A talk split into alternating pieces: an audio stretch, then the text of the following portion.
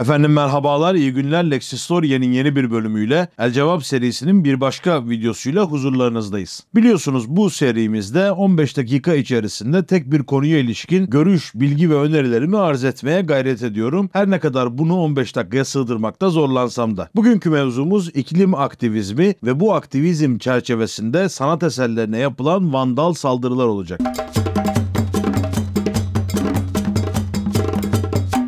Biliyorsunuz geçtiğimiz günlerde National Gallery'de bulunan Diego Velázquez'in çizmiş olduğu aynadaki Venüs tablosuna Just Stop Oil isminde bir iklim aktivisti örgüt saldırıda bulundu. Çekiçle vurdular tablonun bulunduğu korunaklı cama ve bütün dünyada bu saldırı belirli tepkiler çekti. İçinde benim de bulunduğum pek çok kişi sanat eserine saldırmanın, tarihi bir eseri eski tabirle zarar dide etmenin iklim aktivizmiyle ne alakası var diye düşündü. Bazıları da bu dışarıdan bakıldığında tiksindirici saldırının esas itibariyle bir farkındalık yarattığını iddia ederek bu saldırıyı savundular. Siz bu konuda ne düşünürsünüz açıkçası merak ediyorum. Dolayısıyla bu videonun yorumlarına düşüncelerinizi ve kanaatlerinizi lütfederseniz bunlar üzerine konuşmuş meseleyi değerlendirmiş oluruz demiş olayım. Esas itibariyle bu tablo fevkalade değerli bir tabloydu. Çünkü Habsburg Hanedanı'nın başlattığı İspanyol Altın Çağı'nın en kıymetli eserlerinden bir tanesi. Velázquez'in yapmış olduğu günümüze ulaşan tek nü tablosu. Çünkü o dönemde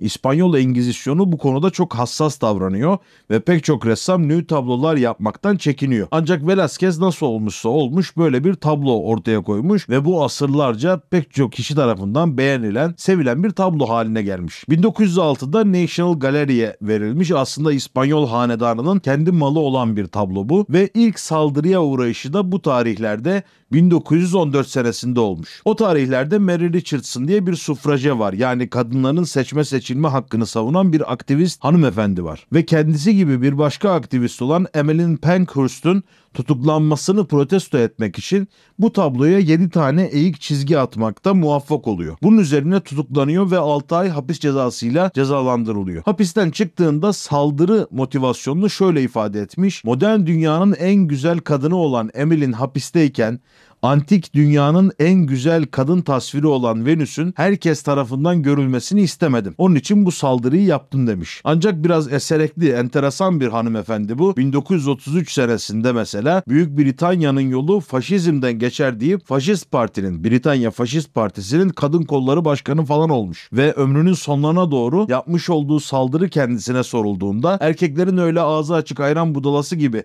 Venüs'ün vücuduna bakmasından rahatsız oldum deyivermiş. Dolayısıyla Dolayısıyla böyle bir saldırı Velázquez'in tablosuna ikinci defa gerçekleştirilmiş oluyor. Bu defaki iklim aktivistleri tarafından gerçekleştirildi. Aslına bakarsanız tarihi eserlere ve sanat eserlerine saldırı hemen bu hadiseyle yaşanmış veya ortaya çıkmış bir olgu değil. Netice itibariyle vandalizm diye özel bir kavram bile var bu tarz saldırıları ifade etmek için. 1794 senesinde Bulua piskoposu olan Henry Gregory'nin bulduğu bir tabir bu. O tarihlerde devrimciler monarşinin kalıntısı olarak gördükleri tarihi eserlere saldırılar düzenliyorlar ve Henry Gregory bu saldırıları vandalizm olarak ifade ediyor. Biliyorsunuz Vandallar 400'lü yıllarda Avrupa'ya kök söktürmüş.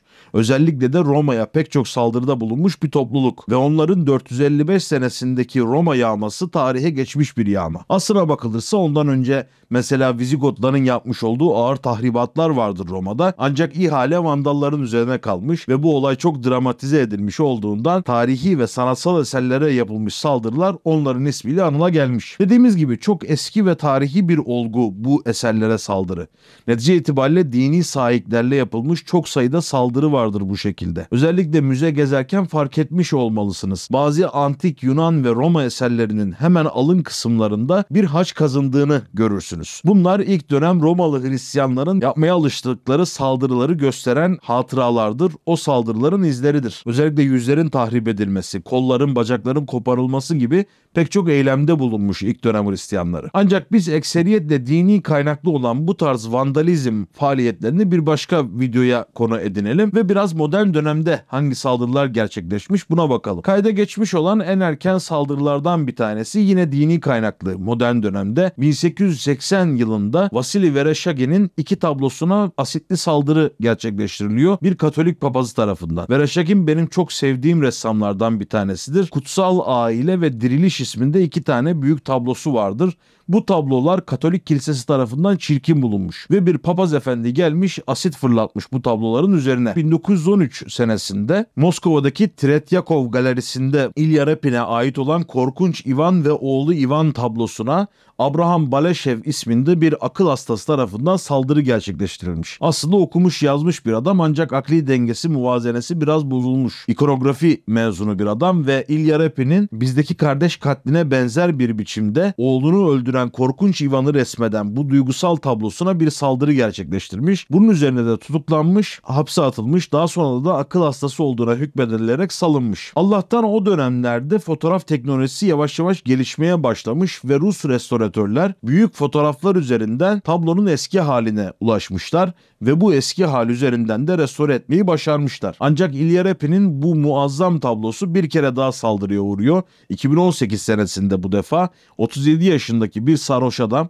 eline bir metal stand almış ve defalarca koruyucu cama vurmuş. Camı kırmayı başarmış, çerçevenin bir kısmını kırmış ve tuvali ortadan yarmayı başarmış. Ancak şükür ki yüz ve el kısımlarına yani tablonun en önemli kısımlarına zarar vermemiş. Dolayısıyla tekrardan bir restorasyon geçirmiş tablo ve ziyaretçilere açılmış. Zaten genellikle bu tarz saldırıları gerçekleştirenler ya sarhoşlar oluyor ya akıl hastaları oluyor. Bunlardan tam numunelik olan bir tanesini örnek vereyim. Macar bir jeolog var Lazlo isminde. Bu abimiz Macaristan'dan çıkıyor ve Avustralya'ya gidiyor. Avustralya'da bir türlü iş bulamıyor çünkü İngilizcesi çok zayıf. Ayrıca jeoloji diploması da Avustralya'da geçerli kabul edilmiyor. Burada da çok sıkıntılar yaşıyor ve bir türlü iş bulamıyor. Bir uçağa atlayıp İtalya'ya geliyor. İtalya'da kendisinin Mesih olduğuna dair bir inanç doğuyor kalbinde ve o dönemin papası Jean Paul'e defaatle mektup yazıyor. Ben Mesih'im beni çağırın bak geldim işte falan gibilerinden. Papa efendi de bunu pek ciddiye almıyor. Bunun üzerine bu Lazlo iyice sinirleniyor ve 72 yılında yani 33 yaşına girdiğinde yani Hazreti İsa'nın vefat ettiği düşünülen yaşa geldiğinde Aziz Petrus Bazilikası'na giriyor ki biz bu bazilika ile ilgili Roma vlogumuzda, Vatikan vlogumuzda epey detaylı bilgi vermiştik. Orada Michelangelo'nun Pieta heykeli vardır. Çok hoş bir heykeldir. Bu heykele jeolog çekiciyle 15 defa vuruyor ve Meryem figürüne çok ağır hasar veriyor. Bu saldırının peşinden de yaptığı açıklamada ben Mesih'im, Mesih sonsuzdur, Mesih'in anası olamaz diyerek Meryem'e saldırdım şeklinde yapmış olduğu saldırıyı meşrulaştırmaya çalışıyor. Eser restore edildi ve bir cam çerçeve içerisine alındı. Bugün de mesela bizim son gittiğimizde bu çerçeve içerisinde ancak görülebiliyordu. Dolayısıyla önemli ve tarihe geçmiş saldırılardan bir tanesidir. Yine bir başka saldırgan bu defa Michelangelo'nun Floransa'da bulunan Davut heykeline saldırmış. Ancak saldırısı hayırlı bir işe vesile olmuş. Çünkü kopan parçaları inceleyen bilim adamları bu parçaların Carrara'daki Franz Critti taş ocağından getirildiğini bulmuşlar. Dolayısıyla Michelangelo'nun bu muhteşem eserini hangi taş ocağından getirilen malzemeyle yaptığını da bulmuş olduk. Yani böyle de bir hayra vesile oldu bu saldırı. Fakat siz böyle hayra vesile olacak diye herhangi bir yere saldırmayın diye buradan da uyarmış olalım. Tabi böyle akıl hastaları, tırnak içerisinde manyaklar, saldırganlar vesaire var. Ancak bunların en babası, en meşhuru 1977'den 2006'ya kadar gerçekleştirmiş olduğu 50 saldırıyla eskilerin çok iyi hatırlayacağı bir para birimi olan Almanya markıyla 270 milyon mark, euro bazında değerlendirirsek de 130 milyon euroluk zarara sebebiyet veren Hans Joachim Bohlmann. Hans Joachim Bohlmann abimiz tam bir ruh hastası. Kendisi sürekli özellikle de Dürer'in resimlerine saldırıyor. Bu saldırılarından sonra hapse alınıyor, psikiyatri kliniğine gönderiliyor. Bir şekilde kaçmayı veya dışarı çıkmayı başarıyor. Hatta hatta izin aldığı günlerde bile bu eserlere saldırılarına devam etmiş. En nihayet uzun bir müddet bunu psikiyatri kliniğinde tutuyorlar ve 1500 tane tablo çizdiriyorlar. Tablolara alışsın, onları bir düşman olarak görmesin falan gibilerinden. Adam da herhalde biraz sularına gitmiş. Anladım anladım bu tablolar çok kıymetliymiş falan demiş ve 2006 senesinde salı verilmiş. Salındıktan sonra ilk yaptığı şey Amsterdam'da bir müzeye gitmek ve burada Bartholomeus van der Heltz'in Münster Barışı isimli tablosuna saldırmak. Hatta bu saldırısında çok daha ileri gitmiş ve çakmak gazıyla yakmış tabloyu. Böyle yaklaşık 50 tane saldırısı olduğu için kendisini bir seri katil gibi seri tarihi eser saldırganı olarak nitelendirebiliriz. Bu özelliğiyle de tarihe geçmiş bir adam Hans Joachim Bohlmann. Tabi bazen de siyasal saldırılar gerçekleştiriliyor. Her zaman bu eserlere saldıran kişiler akıl hastası olmuyor. Mesela Pablo Picasso'nun meşhur Guernica tablosunun üzerine bir dönem Kill all lies yazılmıştı. Bütün yalanları öldürün şeklinde bir ifade yazılmıştı. Bu ifadeyi yazan kişi Tony Şafrazi isminde bir sanat simsarı, bir galeri sahibi 1974 senesinde Amerikan Başkanı Nixon Maylai katliamının müsebbiplerinden William Kelly isminde bir subayı affetmeye karar veriyor siyasi yetkisini kullanarak. Bu af kararını protesto etmek için Guernica tablosunun üzerine spreyle bu yazıyı yazıyor Tony Şafrazi. Tabii çok enteresan aslında Guernica tablosu doğrudan bu katliamları protesto eden bir sanat eseri. Yani onun üzerine tekrardan bir şey yazınca ekstra bir şey yapmış olmuyorsunuz. Ama Tony Şafrazi bunun önemli olduğuna inanmış ve böyle bir saldırıda bulunmuş. 1987'de Robert Cambridge isminde bir İngiliz yoksulluğu ve artan işsizliği protesto etmek için bu defa Leonardo da Vinci'nin Meryem Ana, Çocuk İsa ve Vaftizci Yahya tablosuna 7 fit uzaklıktan pompalı tüfekle ateş etmiş. Allah'tan koruyucu bir cam bulunduğu için muhafaza kırılmış Kırılan parçalar biraz zarar vermiş esere ancak restoratörler yaklaşık bir yıllık bir çalışmayla eseri kurtarmayı başarmışlar. Bunun gibi yine işsizlikten daralıp insanların saldırdığı bir tablo vardır. O da Gece Nöbeti tablosudur Rembrandt'ın. İlk olarak 1911'de bir donanma aşçısı işsizlikten bunalmış ve yemek bıçağıyla tabloyu eşelemeye başlamış. Ancak tablonun üzerindeki vernik yani resim yapıldıktan sonra bir vernik atılır biliyorsunuz. O vernik çok kalın olduğu için aşçının bıçağıyla delinmemiş. Ancak aradan yıllar geçmiş 1975'te bu defa bir başka işsiz bu sefer bir öğretmen William Derrick isminde bir abimiz bıçakla saldırmış zarar vermeyi başarmış. Saldırıdan bir müddet sonra da acı bir şekilde işsizliğe ve bu saldırının verdiği etkiye dayanamayarak intihar etmek durumunda kalmış. 1990'da bir başkası bu defa kezzap atmış tablonun üzerine. Ancak güvenlik görevlileri anında müdahale etmeyi başarmışlar ve vernik delinmeden, aşınmadan bu asidi tablonun üzerinden indirmeyi başarmışlar ve tabloyu kurtarmışlar. Böyle birkaç defa saldırılan eserler vardır. Mesela Mona Lisa bunlardan bir tanesidir. İlk olarak 1950'lerde Bolivyalı bir turist saldırıyor. Sonra 1974'te Tokyo Ulusal Müzesi'ne gidiyor. Müzede kendine yer bulamayan engelli bir ablamız en sonunda cinnet geçiriyor. Bu müzede engellilere yer verilmiyor yatar artık gibilerinden Mona Lisa tablosunun üzerine kırmızı boya atmış. Daha da ilginç bir saldırı var bir Rus vatandaşı Fransa'dan vatandaşlık almaya çalışıyor. Fransa da buna bir türlü vatandaşlık vermiyor. En sonunda asabı bozulmuş. Bir fincan almış ve Mona Lisa tablosunun üzerine Louvre Müzesi'ndeyken saldırıda bulunmuş. Ancak bütün bu saldırılar Mona Lisa'nın iyi korunması sebebiyle atlatılmış ve eser günümüzdeki haliyle korunmayı başarmış. Saldırılarla meşhur olan ve sürekli saldırıya uğrayan, devamlı saldırıya uğrayan bir tane eser var. Kopenhag limanında bulunan Deniz Kızı heykeli. Bu Deniz Kızı heykeli aslında Andersen masallarından çıkma bir heykel defalarca saldırıya uğramış. İlk olarak 1960'larda durumcular denen bir sanat ekolü var. Bunlar biraz dadaist, sürrealist insanlar ve heykelin kafa kısmını kesip saklıyorlar. Daha sonra başka bir kafa yapılıyor. Fakat 98 senesine geldiğimizde kimliği belirsiz bir başka grup gelip kafayı tekrardan yerinden söküyorlar. Defalarca spreyle boyanmış bu heykel. Ayrıca heykelin eline penis tutuşturulduğu bile vaki, yapay bir penis yapılıp oraya konduğu bile vaki defalarca saldırıya uğramış. Tabii bu kamusal alandaki bazı heykellerin saldırıya uğraması çok daha yaygın bir fenomen tabloların saldırıya uğramasından ve bunlar zaman zaman da korunur. Mesela Belçika kralı Leopold'un bir heykeli vardır. Bu heykel Kongo'dan gelen turistler tarafından saldırıya uğramıştır. Biliyorsunuz Leopold Kongo'da çok sert bir politika uyguladı ve Afrikalılara çok zararlar verdi. Kongollar da bunu protesto etmek için tabi aradan 100 yıl geçmesine rağmen bu heykelin sağ elini kestiler. Ve bir pankart astılar bizi Arapların zulmünden kurtardığın için teşekkür ederiz Leopold gibilerinden ironik bir ifade kullandılar ve Belçika'daki idare heykelin o şekilde korunmasına karar verdi. Belki de tarihi bir yüzleşmenin bir parçası olarak böyle bir karara imza attı Belçika idaresi. Ayrıca mesela Brezilya İmparatoru Pedro'nun resimleri de darbeden sonra çizilmiştir. Bu çizildiği şekliyle, yaralandığı şekliyle korunmuştur. Tarihi bir hatıra haline geldiği için bazı zararlar da zaman içerisinde korunuyor. Sanat eserlerine her zaman saldırılar gerçekleşiyor ancak son yıllarda bu saldırıların boyutu ve sıklığı son derece artmış durumda. İlk olarak Mayıs 2022'de da Mona Lisa tablosuna isimsiz veya bir örgüte bağlı olduğunu ifade etmeyen bir şahıs bir saldırıda bulunmuştu. Tekerlekli sandalyeyle geliyor, yaşlı bir kadın görüntüsünde geliyor. Aslında bir adam var kıyafetin, kostümün içerisinde ve tabloya doğrudan saldırıyor. Bunun üzerine Haziran ayında Just Boyle'in üstlendiği saldırılar serisi başlıyor.